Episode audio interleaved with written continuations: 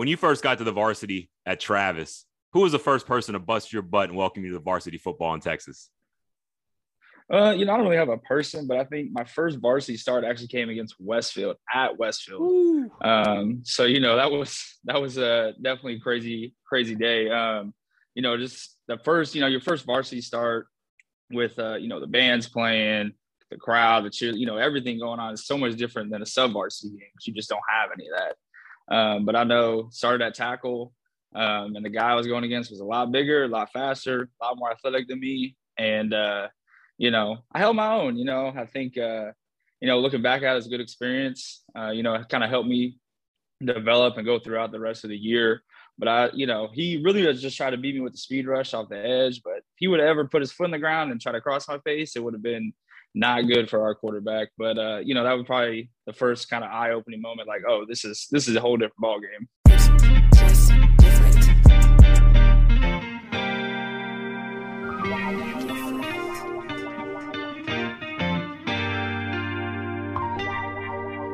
It always feel like I need one more boy and one more line. Record the track just one more time. My family think I bumped my head. Lost my mind, ensuring them I'm just fine. I'm good enough, but I need one more boy and one more line. Record the track just one more time. My family think I bumped my head. Lost my mind, ensuring them I'm just fine. I'm good enough, but I need one more boy one more line. Record the track just one more time. My family think I bumped my head. Lost my mind, ensuring them I'm just fine, I'm good enough.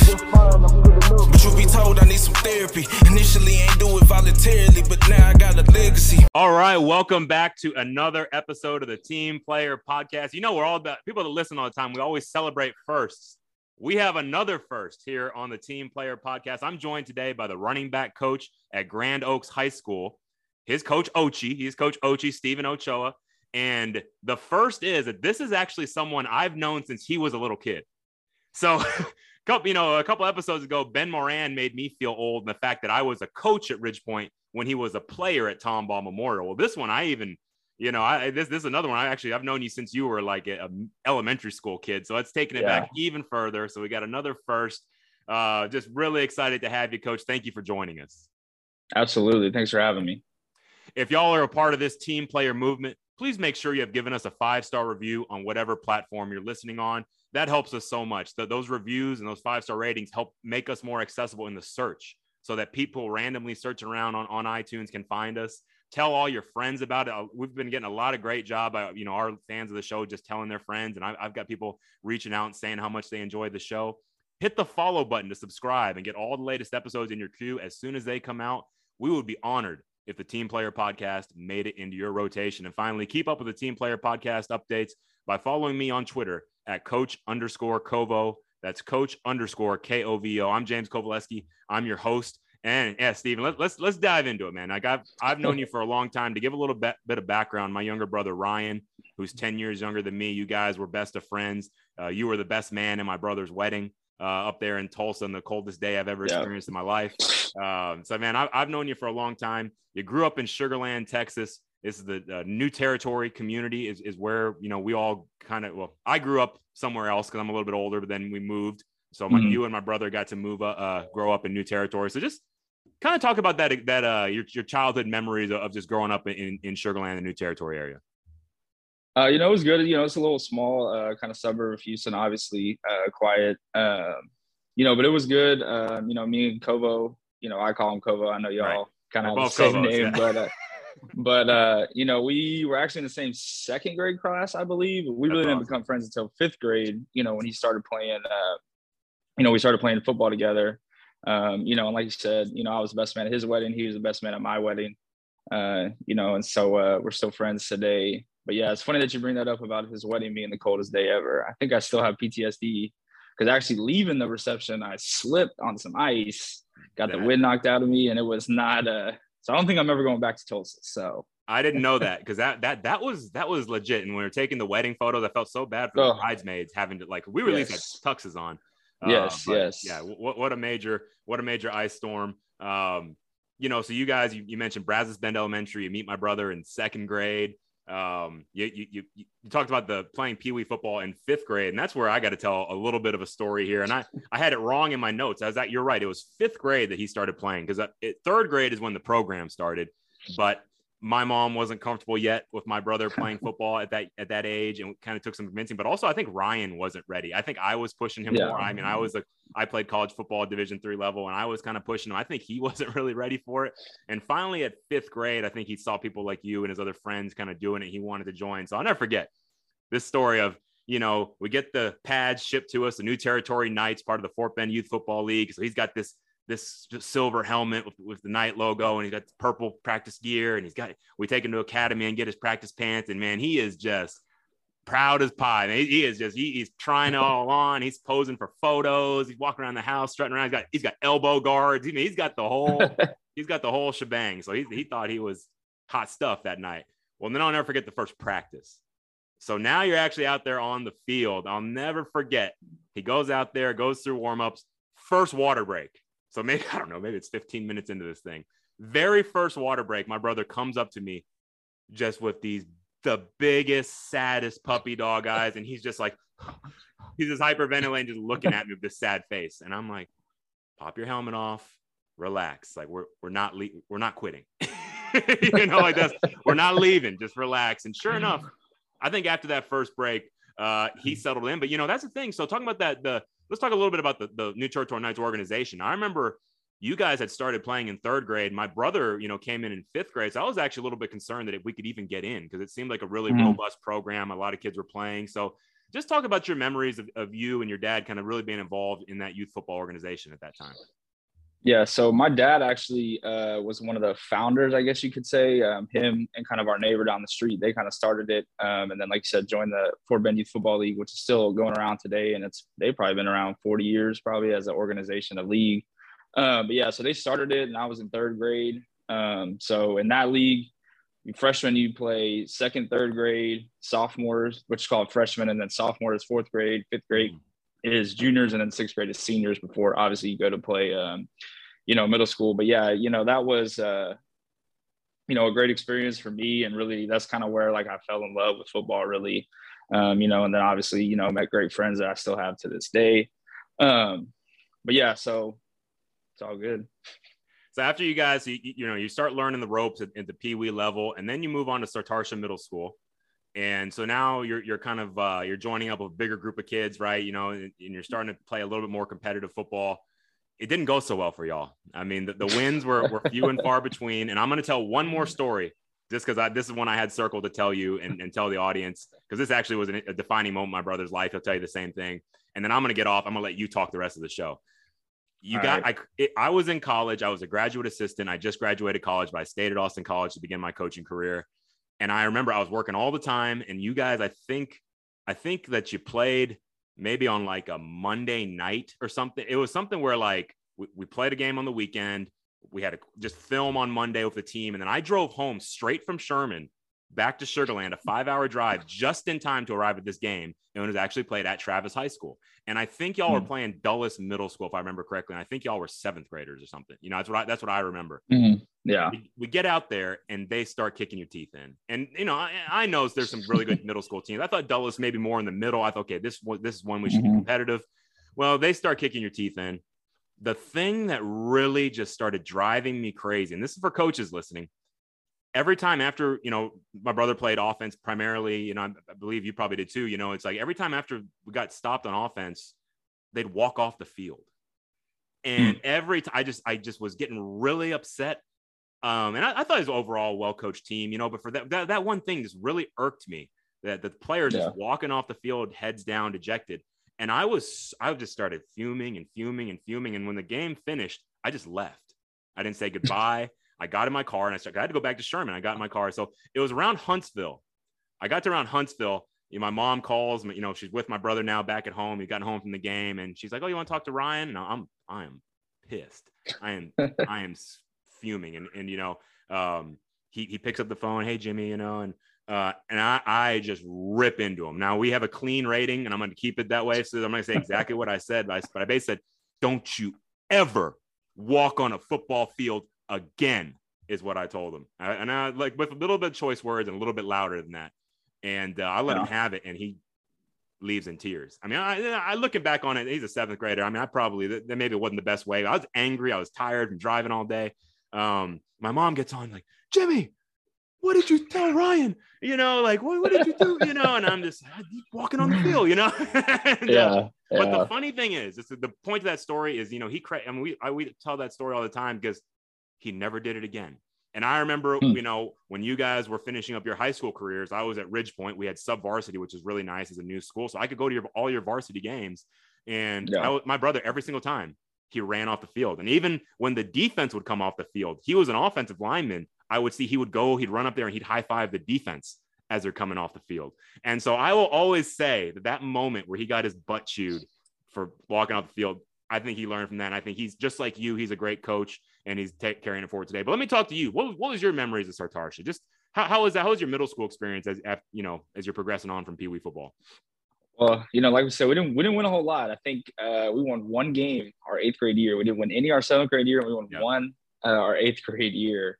Um, you know, but it was good. You know, I think you know we just kind of connected, and you know, coming from playing Pee Wee for four years, up leading up into that point, really helped me make that transition to middle school because, you know, I'm sure a lot of people have experienced middle school football, but you know, you usually have a lot of kids that have never played football. Mm-hmm. Um, you know, so coming from that Pee Wee, learning the fundamentals and those kind of things really helped propel me um, through those first two years of middle school, even though we weren't winning, like you know, like I said. So, uh, you know, and then once we got to Travis, you know, going from Sartartia to Travis, I think we won. I want to say eight games our freshman year. So that was more games than I had won Pee Wee all the way yeah.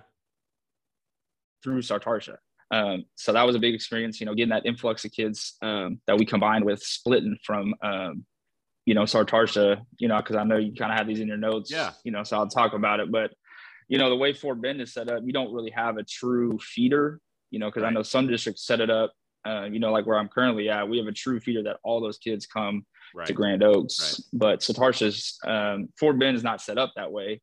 Uh, so we split between Travis and Austin, and then the other middle school that was kind of north of us. They split between us and Bush. Um, so that's yeah.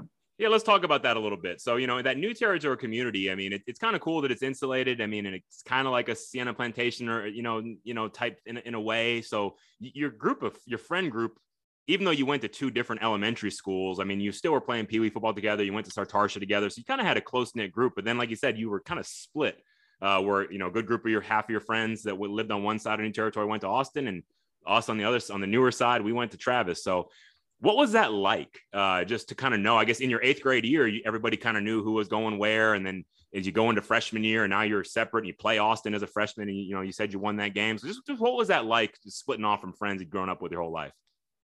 I mean, it was definitely an adjustment. Um, you know, but you know, you meet new people at Travis. You know, I still kind of kept in contact with some of those uh, Austin people but you know, it definitely up up that rival, you know, that game we played Austin every year just because, you know, you're playing your friends, your buddies that you've known forever. So that was the game that, you know, you circled it on your calendar that, oh, we got to win this game.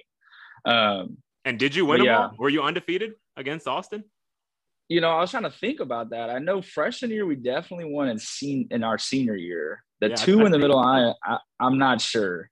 I think you might have pulled off. I think you might have pulled off the sweep, man. So you know, congratulations yeah. to definitely you know to get those bragging rights. Um, your you know your head coach at Travis was Randy Cunningham.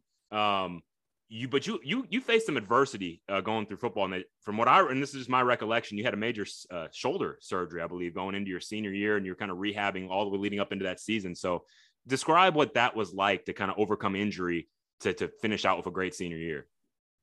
Yeah, so the shoulder surgery actually was after my freshman year. Oh, um, okay. But it was weird because I tore my labrum, which is, you know, kind of keeps your shoulder in place from dislocating. And, you know, I had surgery or whatever. So I was coming from that, I guess, the second half of my freshman year. So I missed freshman spring ball because of that surgery. I see. Okay.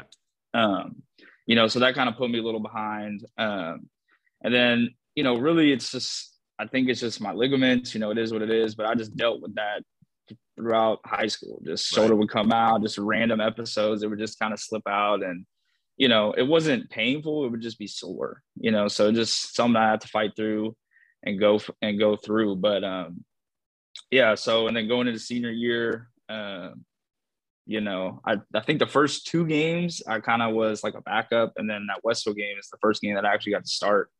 Um, and then I think I started pretty. I think I started a game at every position on the O line as a senior. Definitely, man. Wow, I did. I did not know that. Yeah. So definitely, I don't know if I would. I've all functions, but I definitely started a tackle guard and center at some point uh, throughout my senior year. So yeah, that's funny because I I feel like I remember that my brother who was a guard also started one game at center. I just I feel yeah. like there was one game because I, I know that that your center Josh Hernandez I believe got like a concussion or, or a knee. You got a some kind of appendicitis. Appendicitis. that's yeah. right. You get yeah, yeah, yeah. so that kind of put you guys in a bind where you were scrambling and. uh you know, I, I wonder that game with Westfield. I mean, obviously, Coach Cunningham, Coach Farmer, you know, your former offensive line coach who were big uh, influences in Travis, you know, starting Travis. I know they were at Westfield. Mm-hmm. So that maybe that kind of led yeah. you guys drawing that really tough uh, yeah. non-district assignment there. But, you know, yeah, you played some really good teams in, in Fort Bend. You know, one guy that you highlighted as really sticking out in your memory was when you played Braylon Addison at Hightower. And he, I, I definitely remember him too. Again, I was coaching in the district, you know, around that time when you guys are finishing up high school. And so Braylon Addison definitely had that it factor. You know, I mean, I, I, really think he's he's definitely at least in the conversation for one of the most electrifying players to ever, you know, come through Fort Bend ISD. Uh, he went on to play star for the Oregon Ducks, and now he still plays professional football to this day for the Hamilton Tiger Cats up in Canada. So, what was your memory uh, of uh, playing against a, a, player of that caliber? I mean, like I say, he had the factor. I mean, he was just silky smooth. I mean, I remember he would just take a snap, just kind of chill there, and he would either throw quick or he would just kind of put his foot in the ground and he'd be gone. Um, you know, we played them, we actually were in the game. I want to say it was like 24 or 21 14. Some, I mean, like we were within a touchdown at halftime of that game. And then, you know, it was pretty much the Braylon Addison show uh, in the second half, you know, and they ended up going to state and they lost to Kenny Hill at Southlake.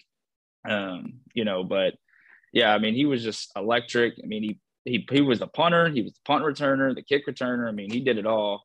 Um, but yeah, and then it's funny because we actually played because he played for the Cobras, which was another organization in that okay. Fort Bend Youth Football League.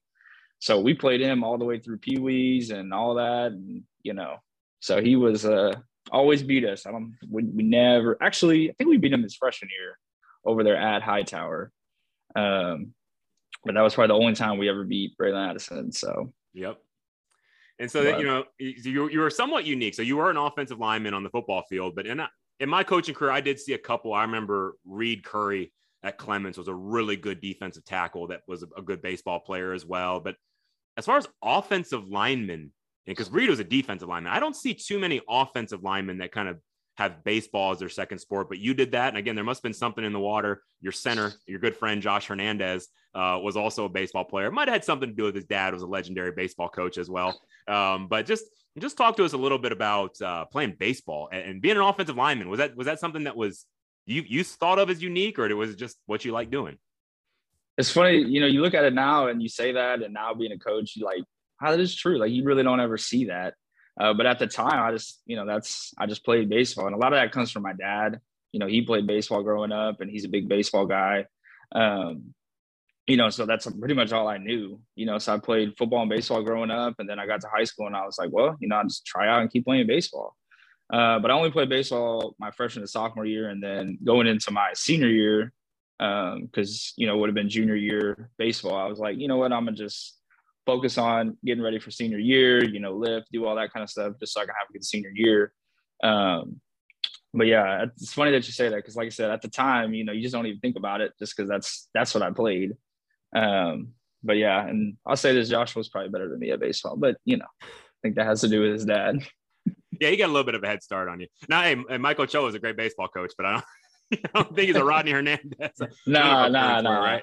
Yeah, so that yeah, that uh, Rodney is obviously one of the one of the great coaches in Fort Bend ISD history for sure. Many many years leading yeah. programs there in Fort Bend. Um, so you, you ended up, so you had, you had, a great, sounds like you had a great time at Travis. I know, I know Ryan really liked it. it sounds like you really enjoyed Travis. So it seems like you had a great yeah. experience there. You move on to the University of Houston. You studied kinesiology, sports administration. I wanted to ask you, what led to you choosing UH? Because if I remember, I feel like growing up that your dad maybe went to Rice, and you were, all, I felt like you were always wearing Rice gear and stuff. So that, what, what, what, yeah. what changed there? Or, and, and, did your dad well, give you a hard time for going to the rival? Well, you know, I think I think my dad knew I really was not Rice uh, smart. You know, I think you know I had good grades. Either, yeah. You know, Rice, yeah. Rice is uh, Rice is on its own its own sure. level up there. Sure. Um, you know, so I think when I told him I was going to U, U of H, I don't think he had too hard of feelings. But yeah, growing up, uh, I I don't know if I hated U of H. That might be a strong word looking back now, yeah. but yeah, I remember definitely going to games and just not root, rooting against U of H and rooting for Rice. Um, you know, and today, you know, I still root for Rice. You know, I still have a soft spot for Rice just because you know they're kind of the little brother, and sure. you know, as long as they're not playing U of H, I'm always root for Rice and whatever it is. Uh, but yeah, picking U of H. Um, you know, at the time I was coaching like Pee Wee, kind of transitioning into uh, coaching at Pius, which I'm sure we'll get to. Um, you know, but my goal, because the first two years out of high school, I went to Wharton Junior College because um, I was still trying to figure out, you know, I didn't know if I wanted to go to a four year because I was also coaching Pee Wee football, which we'll get to that also. Um, you know, so I wanted to stay local so I could do that and then kind of start uh, progressing towards getting that degree. And then when the time came, I was like, you know, I'll go to U of H, keep coaching, and then um, you know, so that's ultimately how I picked U of H. And now, you know, I love the fact that I picked U of H because, you know, they're they're on the up and up. So yeah, and, and I want to give you your flowers and give you a shout out because you're Houston to your core. You know, and I, we're going to talk about your favorite sports team. You said you're all Houston, but you showed up today. You you you brought the team player energy. You matched me. You're wearing a jersey. So I'm oh, wearing a Houston Texans jersey absolutely. to honor you. And I see you're wearing a Rockets jersey. I can't see the number. Yeah. What what do you got on there? Oh, you know, I had to rock the the vintage oh, eleven Mad Max Mad Max jersey. oh my God, Coach Ochee came yeah. in the studio rocking the Vernon Maxwell jersey. That is awesome. Yeah, I had to I had to match the team player the energy, man. You Love know, you, you rocking jerseys every day. I gotta, you know, I said, you know what, I'm gonna wear a jersey too. I'm gonna match that energy. So I'm wearing I'm wearing a Jay Foreman Texans jersey. He was one of the original inside linebackers, played at Nebraska. Uh, he was number 56. My brother, you know, your teammate was number 56 in high school. So that that's that was my choice for today. I'm I'm not the biggest Texans fan, so I don't necessarily have a whole bunch of Texans gear, but I did have this, you know, from the inaugural uh, season there. But uh, no, that that's excellent. Very impressive that you showed up with the Vernon Mad Max jersey. Um, I don't know if you're old enough to remember when he went up in the stands in Portland and, and uh, punched the fan that was talking noise to him. But we love Mad Max, and many Rockets fans will tell you I don't know if you want to call him a Jordan stopper, but he is about as mm. close as you can get to that, where he was going to make Jordan work. And if you look back at it, you know, the Rockets did have a winning record against the Jordan pre-baseball yeah. Bulls. So we'll leave it at that. We won't go down that road for today's for today's show. How ex- mm. and last thing on U of H, how excited are you? Because you mentioned at the end that they're on the up and up. How excited are you to be joining the Power Five? Oh, I'm. I mean, it'll be awesome getting to play. You know, the TCU's, the Baylor's. You know, it sucks. You know, Texas conveniently leaves. You know, and then I think they're scared of us, but you know, it is what it is. Uh, go, go, go, go make, go make your SEC money. But uh, no, I mean, it'll be great. Um, it'll help, definitely help recruiting, um, especially for basketball. I mean, I think, you know, before last year, I would always say, oh, we're just, we're just a basketball school. Um, you know, but finally Dana's got that thing going. You know, they won 12 games last year, beat Auburn. Um, you know, so definitely joining the Big 12 is going to be helping recruiting. I mean, really, they're just in such a great location. I mean, if they really just put on you know the greater Houston area, extend it out to you know the Beaumont area, that Golden Triangle area. You know, I think sky's the limit. There's no reason why we can't be you know winning ten plus games a year, uh, football wise, and then you know basketball. I mean, we all know how great Kelvin Sampson is. So absolutely, and that, you know uh, we don't want to go too far off track, but that I love Kelvin Sampson that the way that he he's coaching defense. He's getting yeah. guys that believe and want to be a part of that. And so that's why we're able to kind of reload, even with you know, our top two scorers in the backcourt go down this year. And I'm not yeah. going to say we didn't miss a beat, but we pretty, I think, in my opinion, we exceeded expectations. I say we, no. I didn't go to U of H, but I, I also grew up as a Rice fan. So did my brother. But then at, now that I'm living here, I, am really getting into it. I bought season tickets for several U of H sports. So it's, it is an exciting time uh, down there on Scott Street. So let's talk about, about the youth football. So this is something kind of unique about you. You know, I've interviewed several coaches. I, I think you're the first that really started at the youth level. I mean, uh, Ojeda told us how much coaching middle school football improved him. I remember if you remember that episode of Coach Ojeda yeah. in high school. Mm-hmm. when he told the kid in the tackling drill to get on the ball after a fumble, he sat on it like a, a mother hen protecting an egg. And so that's when that's when he learned that hey, somebody yeah. like like you mentioned, Steven, some of these kids have have never played football. So he said that made him a better coach to be aware mm-hmm. of that and to, to, really coach to meet kids where they're at. But let's talk about that. So you you you, you said you're helping out the New Territory Knights, which you've been a part of for a long time, but you also were a part of the Fort Bend Express uh, Select Spring League for seventh and eighth graders before you went to St. Pius. So just what did you gain from that? Again, it's a little bit of a unique path, but I think there's definitely a lot of value in that. So, just for coaches listening, I mean, what was the advantage yeah. of kind of going the youth route first? Uh, well, you know, so I started, you know, I coached the freshman level, which was, like I said, second and third graders. And I actually started when I was a senior in high school.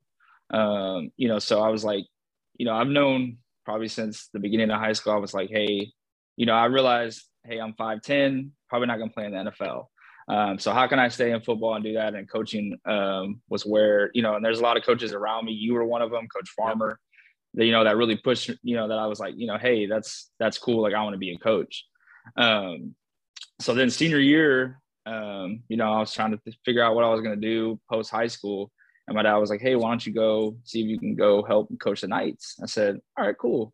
So I went up there, talked to the coach, and they were like, "Hey, uh, this freshman staff, you know, they have a spot. You know, you kind of help." And you know, obviously playing football, so they were like, "You know, we know your schedule is going to be a little here and there, but whenever you can, show up and help. You know, fill in." And uh, you know, fell in love with it, fell in love with the kids, and you know, it's just great getting them when they're they're at, they're that young. Never played football, starting at the ground level. They just, you know, those bad habits that you see, they just don't have any because they haven't played. Mm-hmm. You know, so you can really build them from the ground up um, so that was my senior year, and then the next year, it would there's a split because the second and third graders. So those third graders will move up to the next level, and then those second graders will play at that level again. Um, and the head coach's son was in second grade, so he was going to stay at the freshman. There wasn't a head coach for that team moving up, and they were like, "Why don't you do it?" And I was like, "Me, like head coach, like just graduated high school, 18, 19 years old," and they were like, "Yeah, why not? The kids love you, you know all that." And I was like, "Okay." And you know, so that led to me just saying, you know, I'll just go to Wharton, take some college, take some um, college credit, and see like, you know, if this coaching thing's for real, if it's really for me, if I love it. Um, you know, so I did that for two years. Was a head coach. Um, Want to say we were around 500. Um, which is traditionally so, historically better. I mean, that, that's better than the Knights yeah. typically trends. That's a really good job. Yeah. Yeah. Um, you know, obviously, you know, we didn't win the championship, but you know, having 500, getting those kids, um, you know, growing and developing in the sport was big for me.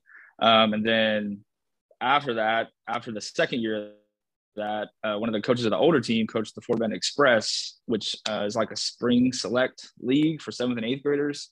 Um, so I got involved in that, and then ended up being the head coach of that uh, one of those teams for two years. And you know, we actually won two state championships in those two years, if you can call it a state championship. Sure, yeah, so yeah. we you know, we had our Houston Put little league, and yeah, so we had a we had a Houston league and a Dallas league, and then you know the two winners would play each other. Uh, you know, so we had a lot lot better players than you know. You always say so not always the X's and O's, but Jimmy's and the Joes. Sure. So yep. you know, my Fort Bend Express team was uh, you know, a lot better. And then um, transitioning, so they would always do a coaches clinic for that Fort Bend Express before the season for all the teams in the league. And it, you know, the f- two years I was there, it was at St. Pius. Um, you know, so they were, you know, it wasn't just St. Pius guys. It was, you know, all guys that would come and talk. And um, you know, Pius got up. The Pius got uh, Coach Blake Ware got up there, and you know, he would do his his presentation or whatever. And I was like, dang, you know, why don't why don't I go see if I can just you know get in high school that way, um, you know, kind of get my foot in the door, so that way when I do graduate high school, or not high, excuse me, college. When I do graduate college, you know, I'll have a foot in the door, and I can have some, you know, I'll just kind of be a leg up basically. Um, so that's actually a funny story. So I emailed him, you know, hey coach, um, you know, seeing if you had a spot, you know, I can volunteer, you know, yada yada yada. And uh, he emails me like, yeah, you absolutely come in and interview. So I went and interview, and then he calls me like the next day. He's like, hey, um, you know, we'll give you a spot. And those first two years at Pius, I actually volunteered, didn't get paid anything, going to U of H.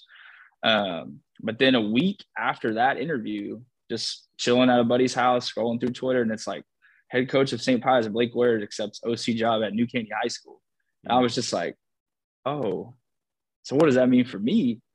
And I just kind of had like a, oh, well, now what am I going to do? I don't know if I still have a job. You know, I have no idea.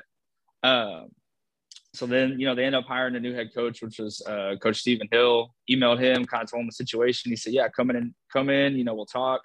And then luckily, you know, he gave me the same little volunteer job coaching the sub varsity. Um, but yeah, that was crazy little two week stretch where I was just kind of like in limbo of like, oh, I don't know what I'm going to do now. So, but well, no, I think I think it's great, you know, and I mean, I'm so that that really that meant a lot to me that you you listed me as a coaching, uh, you know, mentor. Uh, I, I didn't even really view it that way, but I really appreciate that. I'm so proud of you and my brother. You know, just all these kids that I've kind of Preston Rambo was none of one of your youth football players yeah. that become a coach and doing a great job. I'm mm-hmm. sure there's more um, that I, am not even thinking of off the top of my head, but just really, that's really cool to see. I'm just so proud of all, all you guys. So you, you get there, you started St. Pius, and I, I know that this was before you got there, but there was a man named Robin Kirk who was a long time head coach at Pius. I don't know if, if you got to know him at all, but I came across Coach Kirk when he was a head football coach at Austin High School in HISD. And mm-hmm. this was a school that had a long tradition of, of, of struggle, you know, and they were, and he came in there and he really got it going. He got a bunch of uh, really good assistants in there, uh, like Sergio Gonzalez and uh, James Soria. You know, and he, they got it kind of they got it really rocking and rolling. And I was the head coach at Aldine at the time, and so we would we'd meet up and we would do lineman challenges together and things like that. And I always just liked Coach Kirk. Really cool yeah. story. He's a former police officer, came to St. Pius, and then he's you know he's over at uh at uh Hughes, at uh Austin in HISD, and unfortunately he passed away you know a couple years ago. So you know, rest in peace, Coach Kirk. But uh, he, he was he was a real one. You know, he was great. All all of his assistants loved him. They always had the best things to say about him. But you know, so you get to you get to Pius. You you showed me this clip. Okay, so uh, you guys had a knack for going viral. I found out because it started with your coach Stephen Hill, who you mentioned with his sick dance moves after a big mm-hmm. win in the locker rooms. That kind of got got you some run. But then you got this twelve play, twelve lateral, twelve lateral last play in the closing seconds of a playoff game that you're able to house it. You house it, you score.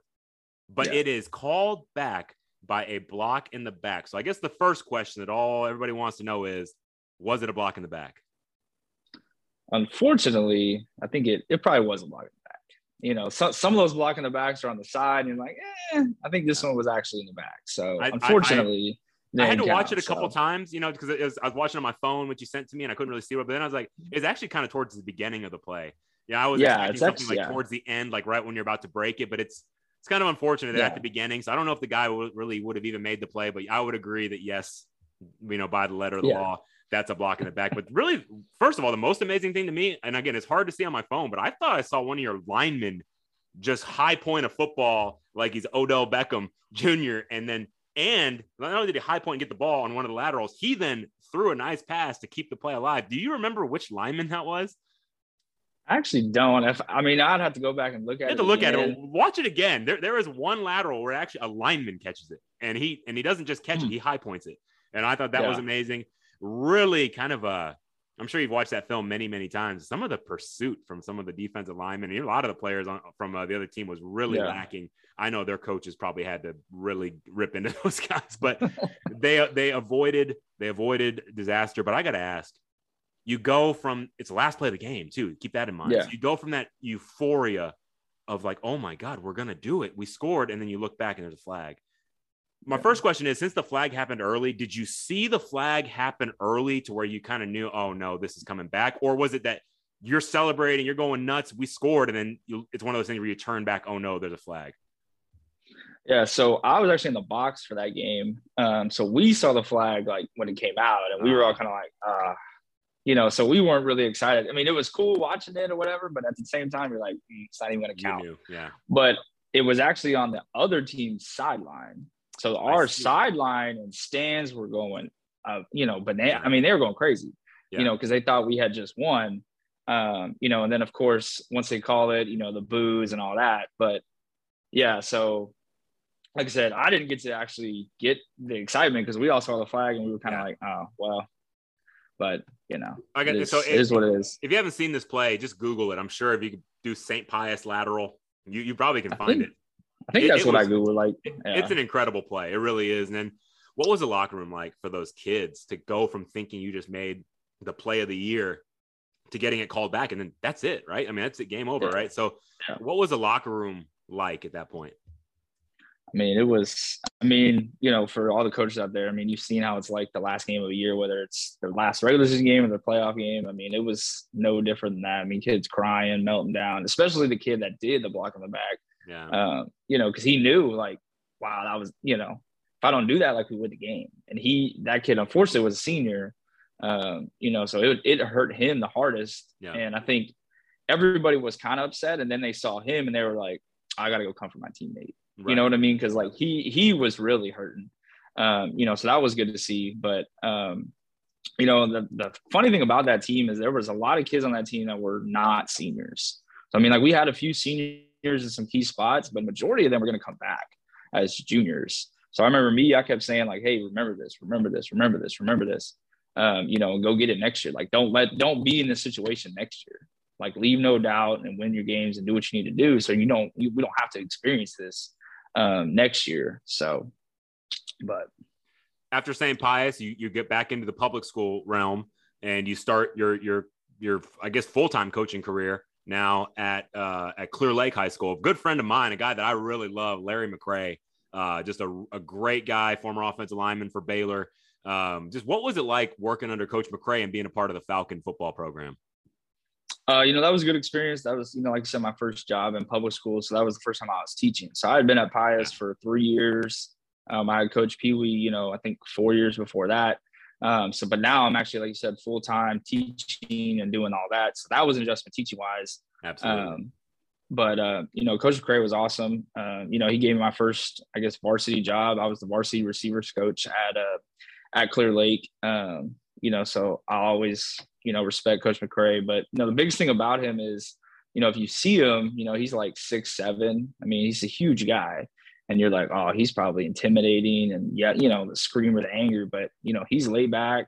You know, he's relaxed. He never, you know, he's the he's he's the guy that's never too high and never too low. Um, you know, so when things were going good, he was he was good about keeping everybody level headed. You know, not getting too big of a head, and then when things were bad, he was the guy that was picking everybody up and making sure you know you stay that level head. Um, you know and then the big thing about him was he he really let his coaches coach you know and i think me being a young coach at the time my first varsity um, position job i think that was big for me just knowing like okay i don't have this guy on my back breathing down my neck trying oh what's the, what's the new guy doing? You know he just really was allowed me to coach and you know you know yeah i made mistakes but you know he was there to coach coach me through that and you know help me get better as a young coach and learn um, you know, learn the ropes of the public school, you know, because it's, you know, I mean, it's it's still football, but it's different, you know, because now you're having to juggle the teaching aspect of it, you know, and all that other stuff. But you know, I enjoyed my time there, and I, I enjoyed working for Coach McCray.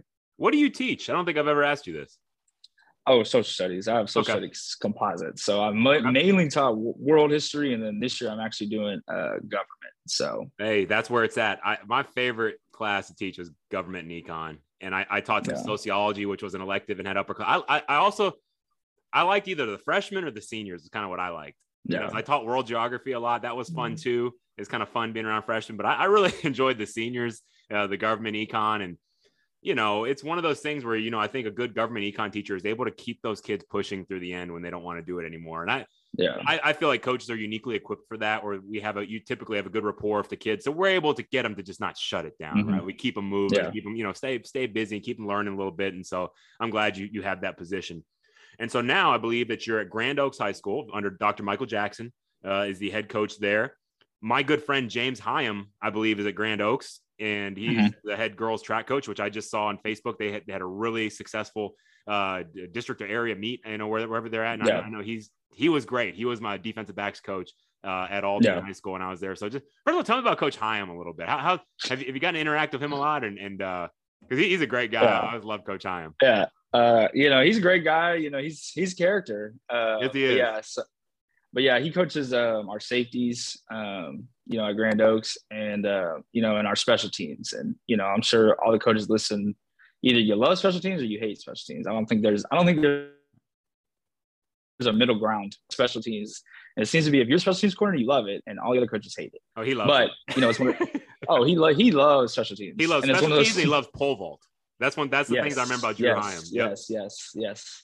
And and um, you know, and that's the thing, you know, it's funny about special teams. Like, you know, you were a coach and, you know, all the coaches that listen, it's like when that special teams comes, comes you always like, Ugh. but in your mind, you're like, well, we got to do it because it's, you know, it's so important, Sure. you know, and, and, um, but yeah, so, you know, I like Coach Heim, you know, he's a good guy, a great guy.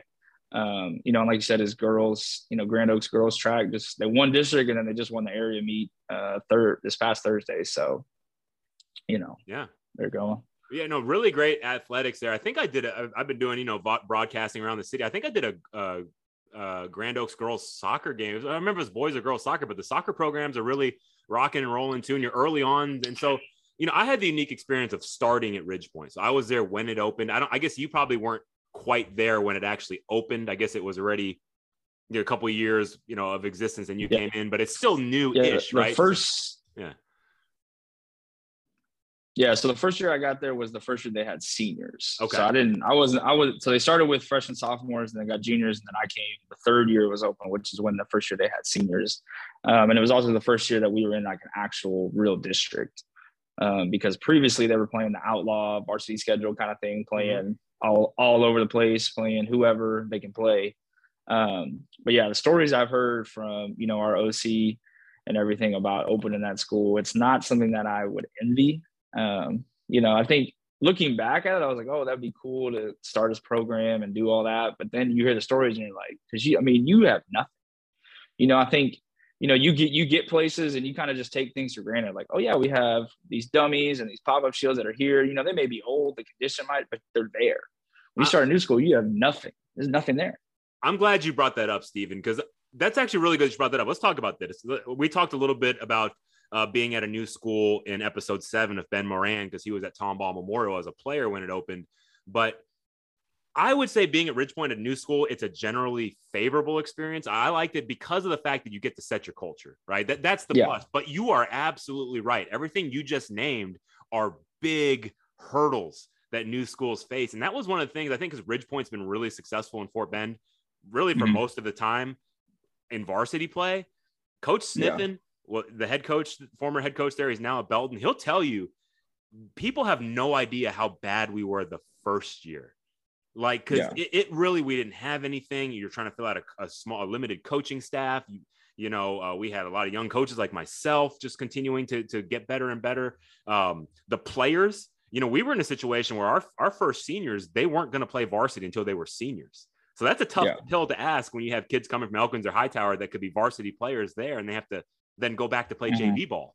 And so we had yeah. some kids that were able to stay at those campuses. So what what we what we received that first year was a really small roster. We basically had to go door to door and recruit every able-bodied you know person that wanted yeah. to play. And uh, so you're right, man. You know, and that's a, so yeah. You know, sometimes I frame it like, oh, it must be great to start a new school because it is good overall. You can set the culture, but you're right. There's a lot of mm-hmm. hurdles that people don't see, and you're absolutely you're absolutely right about that. So um, What's your experience been? I mean, I think it's really cool that you're a former offensive lineman, but I mean, looking at your resume, you've coached receivers and now you're coaching running backs. I think that's awesome. And I think that like I was an offensive lineman most of my playing career, and then I moved over to the defensive side, and I think that was a plus. Like I, I always think it's great for coaches to continue to coach as many different positions or sides of the ball. You know, c- continue to expand past your your level of comfort or knowledge. So, what's that mm. been like for you? I know that good running backs love their offensive linemen and vice versa. so that those two positions are actually yeah. really intertwined. But what's it been like being a former lineman and coaching mostly? You've coached skill, you've coached skill kids most of your career. Yeah, so it really goes back to St. Pius actually. Um, you know, so I was doing sub varsity. It was me and another guy were doing like sub varsity offense, and he was an O line guy.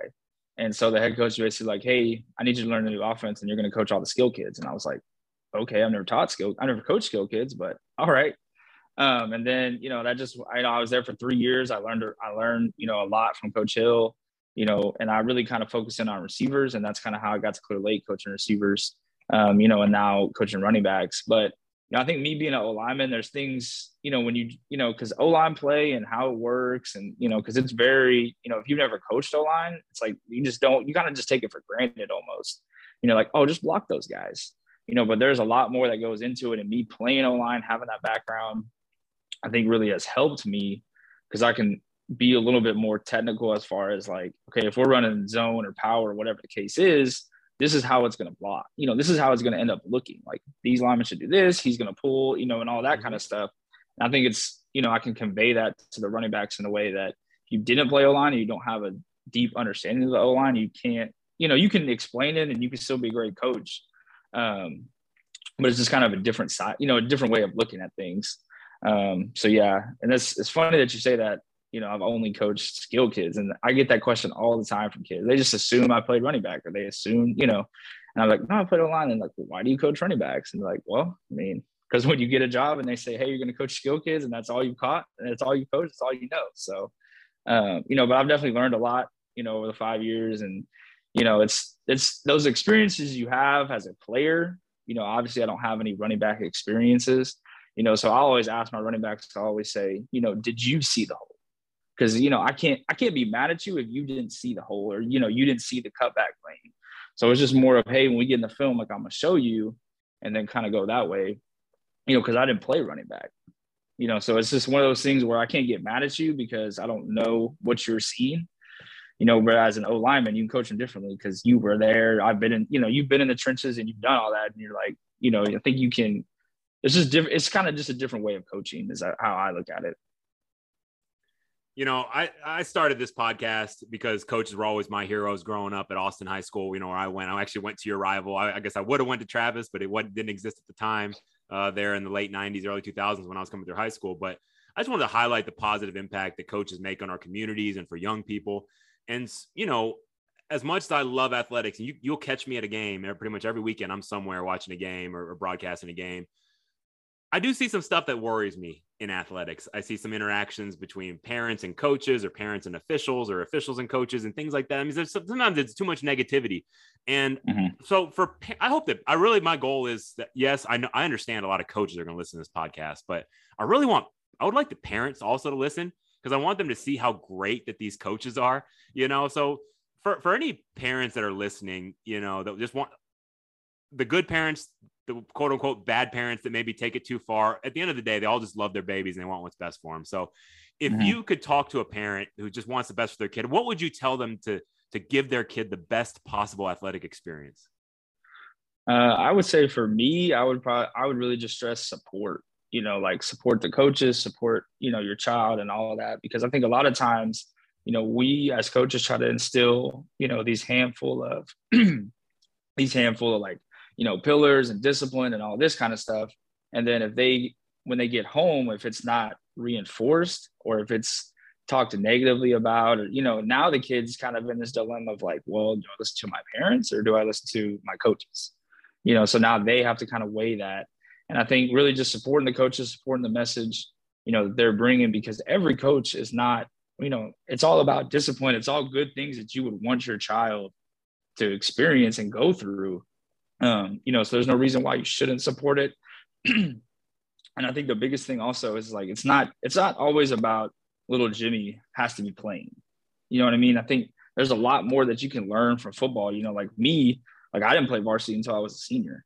Um, you know, and you know, before I was kind of like, you know, I didn't really want to talk about that just because, you know, I think so many coaches now, like, oh, you know, they played three years on varsity, they played in college, and you know, but not every kid has that experience you know, so me not playing varsity till senior year, I just think a kid nowadays, it's like, you know, I think the parents like, well, why aren't you playing? And the coach and I doesn't like you, or the coach this, the coach that, and it's like, I don't think no coach is ever gonna, all you know, all coaches want to play the best player. You know, so if you're working hard and you're doing the things that you're supposed to do, like you're gonna play. There's no, there's no favorites. You know, I think, you know, coaches always joke like, yeah, my favorite kids are the best kids you know the kids that help us win like we're trying to win games and that's kind of the ultimate but we're also trying to teach you know all these other things that matter and you know and i think football is such a great game because uh, you know it teaches so much that, that you can learn about life you know because life is not just always going to be like oh you didn't get your way so go quit and do something else you know i think football is perfect for that because you know yeah you're not going to start all the time or you know you may lose and you know things might not go your way but how do you fight through that and face adversity and I think that, you know, and that just goes, like I said, supporting, supporting the coaches and supporting what they're trying to instill in your kids, because ultimately it will pay off. If they make it through the four years and they stick with it, like they will be a better person at the end of it. You know, you just kind of have to trust that process. Man, I, lo- I love that you brought that up, Steven. You know about not playing varsity till your senior year. Um, you know, coach again, Coach Ben Moran, who was episode seven, he actually played Division three football, and he actually made the decision to basically forego his senior of eligibility to join the coaching staff. And that, you know, he told that story of how he knew he, he was fifth, sixth on the depth chart. He wasn't going to be able to help the team that way, but he, he knew he wanted to coach and he wanted to get started. He jump started in his career. So he did that, you know, and in the same token, like, I think just because, just if you're not a star three year Letterman, three year starter, all district, all conference, like that doesn't preclude you from being a great coach. And mm-hmm. I think back to my coaching career, some of the proudest things that we had at Ridgepoint were players like yourself I remember a couple kids at Ridgepoint. We had a couple, you know, uh, in a row on the offensive line that they played, you know, like sophomore team, and they played JVB as a junior, and then they made it finally as a senior, and they ended up starting and being contributors for us. And like you said, it's like trusting the program, you know, because mm-hmm. every kid's going to develop differently. Some are late bloomers, some overcome injuries, you know, and so that that's a good mark of a good program is when you have kids like that that just stay committed. They don't they don't get upset because they didn't make the varsity. They just follow the process and they're able to be successful like you were able to do. And you that's a successful senior season that you helped the team by playing every single utility position on the offensive line. It's not easy to do. Yeah. So that's really cool. I'm glad you brought that up. And speaking of being, you know, t- talking to parents, you're going to be a parent. Uh, I haven't had the pleasure of, of, really getting to visit with your wife too much. I met her, I think, at my brother's wedding, kind of briefly. Uh, uh, Tiara, mm-hmm. I believe. Yes, yes. Tiara. So you and Tara, you know, uh, been happily married, and then you you also, but you I saw on social media that you're you're welcoming a, a child to the world. So congratulations. Thank you, thank you. Yeah, and it's funny because she's actually going to be born in September, right in the middle of football. So you know, we plan wow, that. Okay, that was going to be one so. of my questions. that's always that's always tough. Yep, that's always yeah. tough. I mean, obviously, you know my, uh, you know, it, it, it, it's hard. It's hard, yeah, during, during football season. So, um, Okay, and I guess last last question that we like to ask is just you know, I, well you kind of shared it, but you know I, I was going to ask you as a how about I want to talk about this, Steven. You kind of alluded to it, but like let's say you're you're a player, you're you're a young high school athlete listening, and you didn't mm-hmm. make the varsity. You know, you you you got the news yeah. at the end of spring ball. Spring we're going spring ball. You get the news at the end of spring ball, like you didn't you didn't make the varsity. You're going to be a, your junior on JV. What would you tell that kid? You know, to what would you tell that kid to help them maximize their potential? I mean, I would say every every day that you go to practice. I mean, you're you know because even though you're not on varsity, you're still technically like one play away. You know, because I know like us, you know, at Grand Oaks and just in my coaching, you know, if if we have an injury to a varsity guy, like that next week or that you know that weekend going to the game plan, like we're looking at everybody, not just the guys on varsity, the guys on JV. You know, so you never know like when your number could get called. So keep working and everything and preparing like you could be on varsity that next week. And I think it's so there's so much fluidity as the season goes. Like you never know, you know, you could start on JV and end up on varsity, you know, and then if you don't work, it could be vice versa.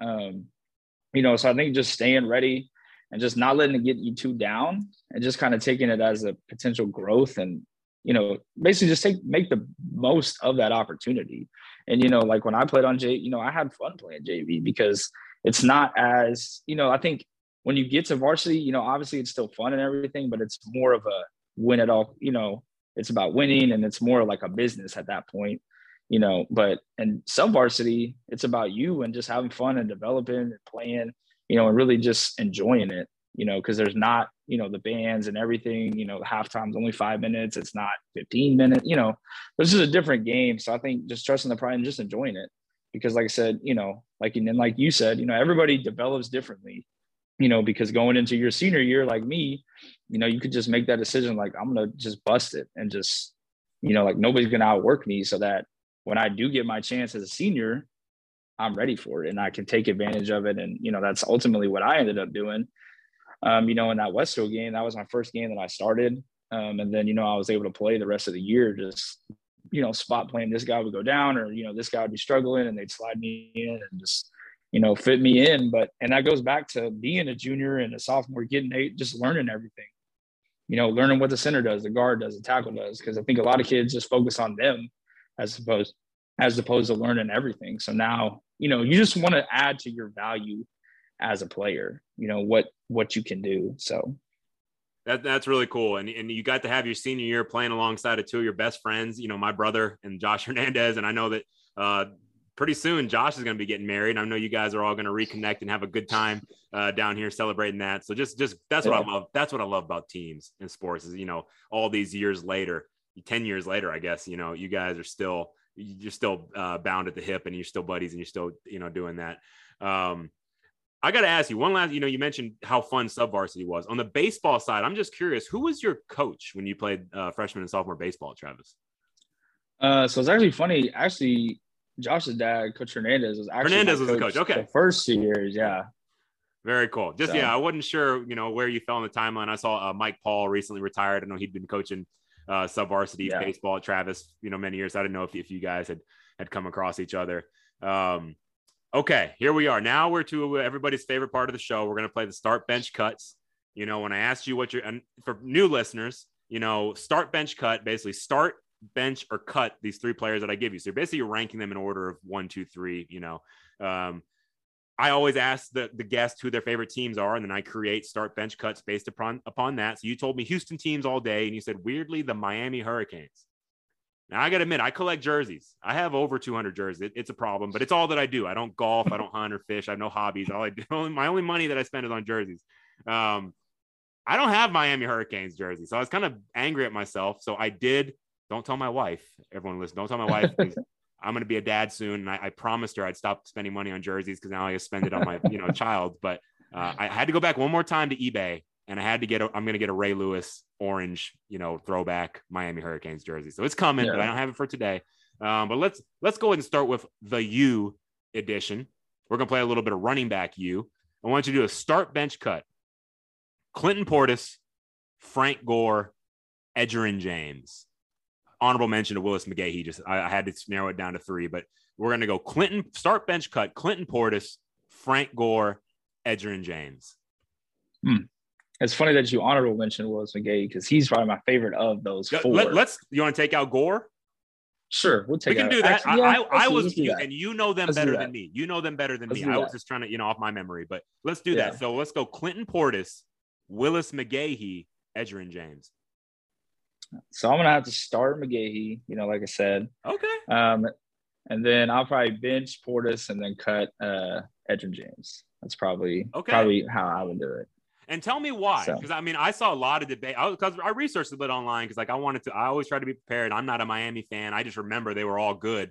There was a lot of debate out of Portis, McGahee, Gore, who really was the best. So, yeah, you tell me why. Why did McGahee rise to the top for you? Well, for me, I guess I would say I had a Willis McGahee jersey. That was my first Miami jersey. so you're a fan. Okay. So, so I'm a fan. And then also, yeah. you know, I think they win that 02 national championship game if he doesn't have that injury. Sure. So, you know. Okay. But yeah, that's for me. But yeah, it's actually a funny story how I liked or how I ended up liking Miami. Yeah, um, I want to know that. You know, so the first football game that I really remember like sitting down and watching was actually that Fiesta Bowl. And partially it was because the time, the company that my dad was working for at the time, actually he got to go to that game because um, you know his client, whatever whatever the case was, he got to go to that game. And I was like, all right, I'm gonna like you know, and looking back now, like that's really like the first memory I have of actually watching a game. And like you know, I'd watched football before that, but sure. I really remember that game. Um, and I was like, you know, watching the pregame or whatever, and I was like, well, Miami's number one, so I'll just root for them. And then uh, you know the game goes. I'm sure everybody's heard about that game. You know, Miami did win the game, but you know it's whatever. It is what it is. But the funny thing is, my dad told me about that game is like the game was over. I mean, like they shot the fireworks, like they did everything, and then here's this flag sitting there. Um, you know, but unfortunately, the first game I ever watched it, and they lost. And then you know, you could say it's probably downhill. I guess you know the downturn of Miami was really when I became a fan, I guess you could say. So I was going to ask you because like every year it's kind of like, you know how people like are saying like Texas is back, right? Like it's, it's one of those things like yeah. Miami, they're always trying to like get some hype going around the program, show, show replays of the, uh, the uh, E60, you yeah. know, the U or, you know, so mm-hmm. what do you feel about the state of the program? are you the coaching change? I um, mean, are you excited? You feel like they're finally going to get kind of get over the hump and return to national prominence, or do you you, you still feel pessimistic? Uh, you know, I think I'm feeling good about it. And you know, I, uh, you know, Coach Cristobal, that was the guy that they wanted. Uh, you know, and they actually got him. You know, I think previously they always talk about, oh, we should, you know, they're going to get this guy, this, you know, whoever, and then like it never actually happens. You know, so they got they actually got the guy that they wanted. Um, you know, so I think things things I hope are on the lookup, but you know, I think with them, I just you know, you can't you can't ever be too high because you know they've had a couple years here and there where they'll they'll be good, but overall, I think it's just they got to they got to show it to me that they're really back. You know, so. And if they come into TDECU Stadium in a non-conference game one year, I mean, are you, are you rooting for the Cougars? Or are you rooting for the Canes? Mm, that's tough. I'm, pro- I'm probably rooting for U of H now, but it's funny. I actually went. They actually played at Reliant. I want to say like 05, maybe 06. and I went to that game and rooted for Miami. So you know. Okay, so we did running backs for Miami since you've co- you're now coach running backs, and then you have your receiver roots from St. Pius and Clear Lakes. I got another one for you. I think I know which way you're going to go with this. I have a feeling who you're going to start, but let's go with with the next start bench cut. We got the playmaker Michael Irvin. Now, many people think he's the best to ever come through Miami. Let's put that out yeah. there. We've got Andre Johnson, you know, I'm I'm thinking you might have a little something to say about that. And then you've got we got Reggie Wayne, who was a great receiver for the you know the rival Colts, but he was also a great mm. receiver at Miami. So start bench cut: Michael Irvin, Andre Johnson, Reggie Wayne. I mean, I got to start Andre. I mean, that's that's my boy. He's, he's in my opinion, he should have been a first ballot Hall of Famer, but you know, he he should get in the Hall of Fame. Um, you know, that's my boy. You know, obviously was awesome that he got drafted by the Texans and had the career that he did you know, capped off with, you know, whooping Cortland Finnegan. you know, that was that's the highlight to me right. Andre Johnson. But you know, the biggest thing that sticks out about him to me is that he was just a quiet guy and just showed up and performed. You know, he was, you know, I think you look at receivers now and they're the divas and you know, it's all about me and it's all a big show and dancing and all that. And Andre was just like, nah, just give me the ball and I'll run you over. Yeah. You know, so that that that you know, that's why he's he, I'm gonna start him. Um, and the next two, you know, I like Michael Irvin, but I hate the Cowboys. Okay. so I think, you know, if I'm going to make a purely skill decision, then I'll, I'll bench Michael Irvin and cut Reggie Wayne. But if I'm a fan, I'm going to bench Reggie Wayne and cut Michael Irvin. But well, maybe you think Irvin will be a locker room distraction, so that we can just say you cut him for that reason. So um, that was, you know, you know, again, I, I, you're very similar to Ben Moran, who, you know, um, another episode we did recently, and I mean, he he cut Johnny Manziel for kind of some of those reasons because I he he would he said he'd rather have Bucky Richardson and Ryan Tannehill because they're just better, they're more versatile, they're better team play. You know, like so you know, uh, yeah. I get it, I get it. That's definitely something to consider. I guess, I guess I guess the real question is: Are we talking college or are we talking NFL? I'm talking college. I should have clarified okay. that. We're talking this is this is the U edition, so we are talking college because yeah, obviously Irvin right. had the best. Well, Reggie Wayne was yeah. a great receiver, but he probably wouldn't be up there with Irvin and yeah, yeah, yeah, yeah. NFL. But okay, now let's move on. Um, we'll do just a couple more. Uh, you know, we've talked a lot of football. Um, we'll just I just want to do a little baseball with it because I know that was your second sport. So start bench cut: Jeff Bagwell, Craig Biggio, Jose Altuve. Hmm. Yeah, I saw I saw this one and I was like, oh, that's tough. I mean, that is as I mean, I feel like you can't, you can't, you're gonna, you're gonna be bad cutting any one of those three guys. That's why I do it. Um, but, but me, you know, I was always, always a Bagwell over Biggio guy. Not that I didn't like Biggio, but okay. I personally liked Bagwell. But I'm gonna have to start Altuve. I mean, won the World Series MVP. Yeah. You know, I think, you know, I think he's got to get that, and then I'll go Bagwell and cut Biggio and cut that 3,000 hit hitter. I think is is tough, but you sure. know, that's that's how I would do it. Uh, understood. And our last one for today, start bench cut. Nolan Ryan, the Ryan Express, Pride of Alvin, Texas. Uh, Justin Verlander and Roy Oswalt. Mm. See, that's that's another tough one. Mm. Um, I think I'm gonna start Verlander again. The World Series thing that holds water with me. You place a lot of um, priority you know, on winning. I get it. Yeah. You know, hey, I mean, he pretty much won that ALCS against the Yankees, so you know, I give him that. Um, so I'll go him, and then I'll probably bench uh, Nolan Ryan and cut Roy Oswalt. That's fair. And I remember when we got Verlander right at the trade deadline, Josh Reddick, who was one of my favorite Astros, I remember him posting like the little gif, you know, from Major League. Well, like only one thing left to do. That's win the whole dang thing, right? And that was kind of that feeling, like we got a dude coming. Like this was the last yeah. piece of the puzzle, and sure enough, uh, mm-hmm. uh, we, we got there. All right, Coach Ochee, man, Steven Ochoa known you for a long time. Thank you for your friendship to my brother and our family, and uh, just really enjoyed having you on the show. Thanks so much. Absolutely. Thank you for having me.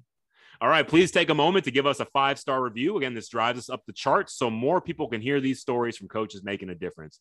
Hit the follow button to subscribe and hear new episodes as soon as they come out each week. And follow me on Twitter at coach underscore Kovo. That's coach underscore K O V O for all the latest team player podcast updates. The team player lifestyle is a vibe. If you're digging this show, we want to hear about it. Email us at teamplayerpodcast at gmail.com. We lift up our own inside Team Player Nation. Many of our team player alums started out as fans of the show that reached out or were, or were recommended by other team players like yourself you texted me and said, Hey, Kovo, I'm really enjoying the show. I said, Hey, come on, let's do it. Right. So we're trying to build this, this, this little uh, community here. So please reach out if you're enjoying it and you, you may end up on a new episode of the show before too long. As always, the cover art and music for the team player podcast are provided by two of my former players that I uh, love so much, so proud of. Cover art is by Kaiser St. Cyr. If you need any graphic design work, I can, I can set you up again, team player podcast at gmail.com. And then our intro and exit music is One More Good Enough from Avrion's self titled debut album. You can find his music on all platforms by searching for Avrion. That's A V R I O N. Big thanks again to our guest, Steven Ochoa. Thank you so much to all the team players out there for your support, and we'll catch y'all down the road.